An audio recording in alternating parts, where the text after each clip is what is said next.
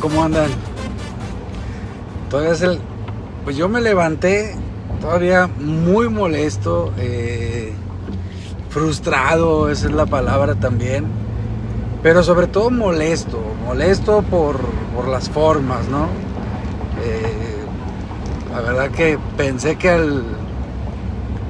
Pensé que al despertarme ya le iba a dar este vuelta a la página más rápidamente, pero eh, no, todavía ahí anda el, pinche coraje, la frustración de, lo que vimos ayer en el campo. Eh, una especie de, de déjà vu.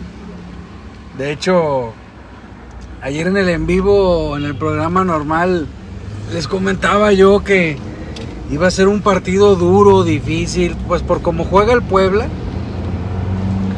Pero nunca esperé que Atlas este, le pusiera la cereza del pastel a ese, a ese Puebla.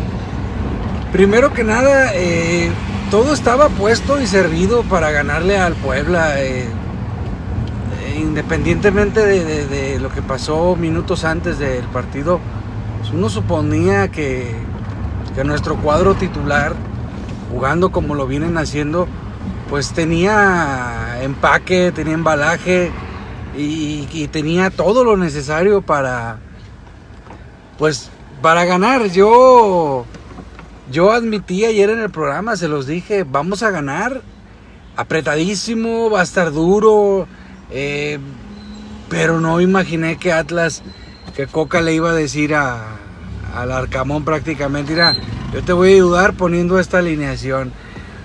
Uno de los principales pecados que cometió Diego Coca ayer no fueron los cambios, no fue la alineación, fue eh, tampoco fue menospreciar al rival. Para mí uno del, uno del principal pecado eh, que cometió ayer Diego Coca fue el haber, el haber, el haber este, actuado con soberbia. Es decir, Coca viene siendo, viene haciendo, perdón, las cosas con Atlas muy bien. Este torneo lo viene haciendo muy bien. Eh, le pondría yo calificación de 9. El detalle es que Diego Coca eh, pecó de soberbio porque en su mundo, en el mundo de Diego Coca, pues él pensó que al, ir en cuarto o quinto lugar de la tabla, este sintió que también tiene un equipo y una banca de cuarto o quinto equipo de la tabla y ayer quedó comprobado que solamente somos 11 y si acaso un cambio los que somos están de primera línea. Es decir, eh, Coca quiso, pecó de soberbia al decir, mira Puebla, Tú que me eliminaste el torneo pasado, mira ahora quién soy. Y tú, Larcamón, compatriota argentino, mira ahora lo que he evolucionado, porque esa es la palabra de Coca. Ahora con banca te voy a ganar y te voy a poner un baile. Eso fue lo que pasó ayer. Coca se quiso sacar la espinita del torneo pasado, queriendo humillar al Arcamón, queriéndole decir, hasta con banca te gano. Cuando nunca en su mundo eso no se hace. Siempre eh, dicen hasta los propios argentinos, si quieres humillar a un rival, gánale respetándolo, respétalo y así termina más humillado, no de esa forma. Y al contrario, Diego Coca como que dijo, ahí te va mi masterclass y para que veas cómo he trabajado yo en México y ahora hasta con banca me voy a dar lujo de descansar, te voy a ganar. Eso le pasó por soberbia, porque no le encuentro yo otra explicación. Que si Trejo no la tocó, que si Ociel dio chispazos, que para qué sacaba Jairo, entiende, pudo haber sacado a Camilo, a Nervo y a Santa María. El mensaje fue para que veas que yo soy más que tú. Y lo peligroso de esto es que ayer en la conferencia de prensa Diego Coca, pues digo, nada, nada le costaba a Diego Coca admitir, señores, me equivoqué, Obviamente a lo mejor no decir de pequé de soberbia, pero nada, le costaba decir, señores, me equivoqué, eh, quise descansar jugadores, no me salió, le ofrezco una disculpa a la afición, no se va a volver a repetir. Pero sale a declarar que el fútbol tiene bonitas revanchas y que eso es lo bonito del fútbol, que ahora viene un clásico. O sea, a ver, a ver, a ver, ¿y dónde está tu espacio donde te equivocaste?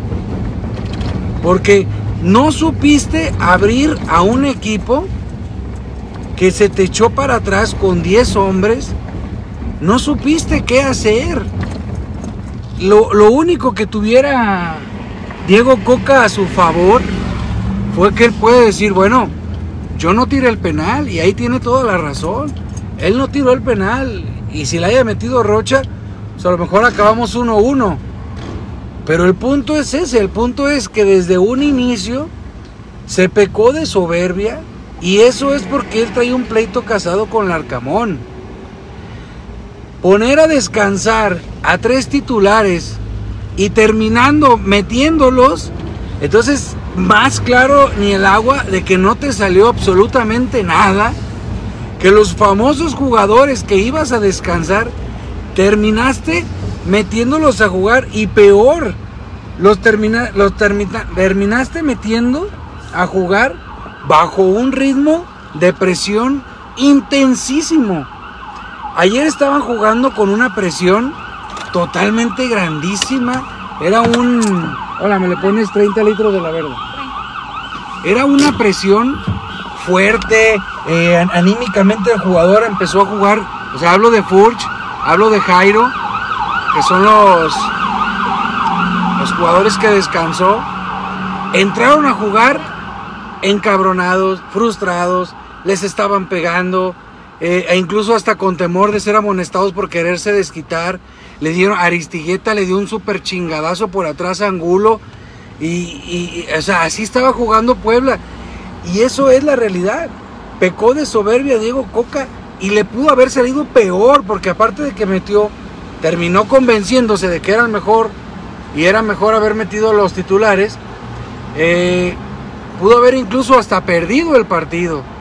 Me parece que eso es el, tenemos un buen técnico actualmente, pero hay algo que yo le comentaba a mis hermanos ayer. Hay algo que no me deja tranquilo, que es que cuando sientes que vas muy bien, de las manos de Diego Coca se nos escapa el pinche partido. De las manos de Diego Coca eh, no sabe decidir, no sabe actuar y ¡pum! Y casualmente van dos partidos. Por ejemplo, el torneo pasó con Puebla, nos eliminaron y ahora este torneo no sé dónde vamos a llegar, pero parece ser que Diego Coca se muere con la suya o no sabe qué hacer o el experimento no le resultó. Insisto, fue una noche desastrosa, fue una noche eh, donde Trejo no se vio, donde Maroni, Maroni, ay cabrón, está para regresarlo a Argentina a pie. 607 está para regresarlo a Argentina a pie, a Maroni, o sea, eh, entró y en cuanto entró, el primer pase que dio, ni siquiera lo dio al mono, para nada, o sea, lo, lo, lo, avienta hacia otro lado. Dices tú, bueno, pues entonces este... Entonces, ¿a qué vino este cabrón? O sea, ni un pase puede dar bien. La lectura del partido, yo ayer oí las entrevistas de. Ahorita le doy Sí, oí las entrevistas del Arcamón. Y, no digo que es mago tampoco, y me cae muy mal. Ustedes han visto. Siempre en los videos siempre les comento eso. Gracias. Siempre les comento eso. A mí el Arcamón me caga, me revienta el güey. Pero ayer él dice, y es lo que te digo de la autocrítica de Diego Coca. Ayer dice el Arcamón, cuando me expulsan a mi jugador, y, cae, el gol, en ese momento yo lo que hago es analizo las características de mi equipo y veo que tenemos, así lo dijo, ¿eh? y veo que tenemos gente competente para estar recibiendo centros. Y dijo, y no queríamos centros. ¿Qué es lo que hice? Le puse mayor gente en las bandas a Atlas para que todo su juego pasara por el medio. Y por el medio somos una muralla. Así lo dijo el cabrón. Y así le salió y le creo. Tampoco es mi ídolo y jamás lo quiero ver en Atlas. Pero es un tipo que rápido dijo, a ver, cabrón. Estos güeyes van a mandar centros a lo pendejo, pues mejor me enfoco a las bandas. Porque por el centro no tienen un creativo. Y por el centro, por el centro siempre hay varias pinches piernas. O sea, ahí está la clave. Así ni siquiera Coca lo hizo. Coca ni siquiera dijo, a ver, cabrón. Metió a Furch, Coca, pero porque Trejo andaba mal. O sea, ese no fue un cambio, fue un cambio hombre por hombre, pero no fue un cambio estratégico. No, no fue un pinche movimiento que le haya dicho a Jairo, Jairo, quiero que entres atrasito del delantero, pégatele a Quiñones, porque vamos a empezar a jugar por el medio. O sea, no, y luego se estaba viendo bien Troyansky y lo sacó bien en el sentido de la recuperación, del esfuerzo, de la actitud. Vuelve a Diego Coca a desnudar esa pequeña parte. Y ojo, no lo estoy reventando, estamos analizando el partido de ayer. Vuelve Diego Coca a desnudar esa parte donde se queda inerte, se queda estéril, no hay luces, eh, amontona jugadores, metió al hueso Reyes y Osiel se estaba viendo bien. Sacó a Santa María porque tenía la amarilla. Fíjate, las tonterías que hiciste ayer hasta te repercutió. Amonestaron a Jairo, amonestaron a Santa María. Este. Sí, sé que el partido ayer, incluso el árbitro hasta coopera porque todos los saques de meta, el árbitro fue a decirle al portero del Puebla que se apurara y en ningún momento lo amonestó. Pero bueno, esas son ya consecuencias del partido. Les repito, no estoy reventando a Diego Coca, pero le salió mal todo ayer, todo ayer. Y pudiéramos decir, ah, bueno, pues lo bueno es que fue un partido del torneo y no una una, perdón, un partido de liguilla. Espérate, güey. Le mató todos los ánimos, todos los ánimos los les mató a nuestra a la afición, a nosotros y parte de los jugadores porque vas a llegar con una derrota frente a Chivas. Y porque si Chivas gana hoy, sí sabes lo que va a ser el sábado, ¿verdad? O sea, llega tu equipo cabizbajo y llega tu rival, si gana hoy, ganando. Eh, o sea, no era el escenario para hacer esos pinches experimentos. No era el escenario para haberte burlado. No era el escenario para haber pecado de soberbia. Ahí, ahí le faltó a Diego Coca y a su cuerpo técnico. Y me parece que se debe de aprender, pero aprender no a decir, ah, no lo vuelvo a hacer. No, Aprende que no tuviste luces para poder abrir ese pinche cascarón llamado Puebla. No tuviste luces para tener una estrategia y decir, ¿qué voy a hacer ahora? ¿Cómo le hago? Ya lo ensayé. Ah, se me están encerrando. Ahora, plan B, lo que habíamos ensayado en la semana, señores. Nada. Nada, nada, nada, nada, nada. Noche desastrosa para el rojinegro. Eh, se viene el clásico tapatío.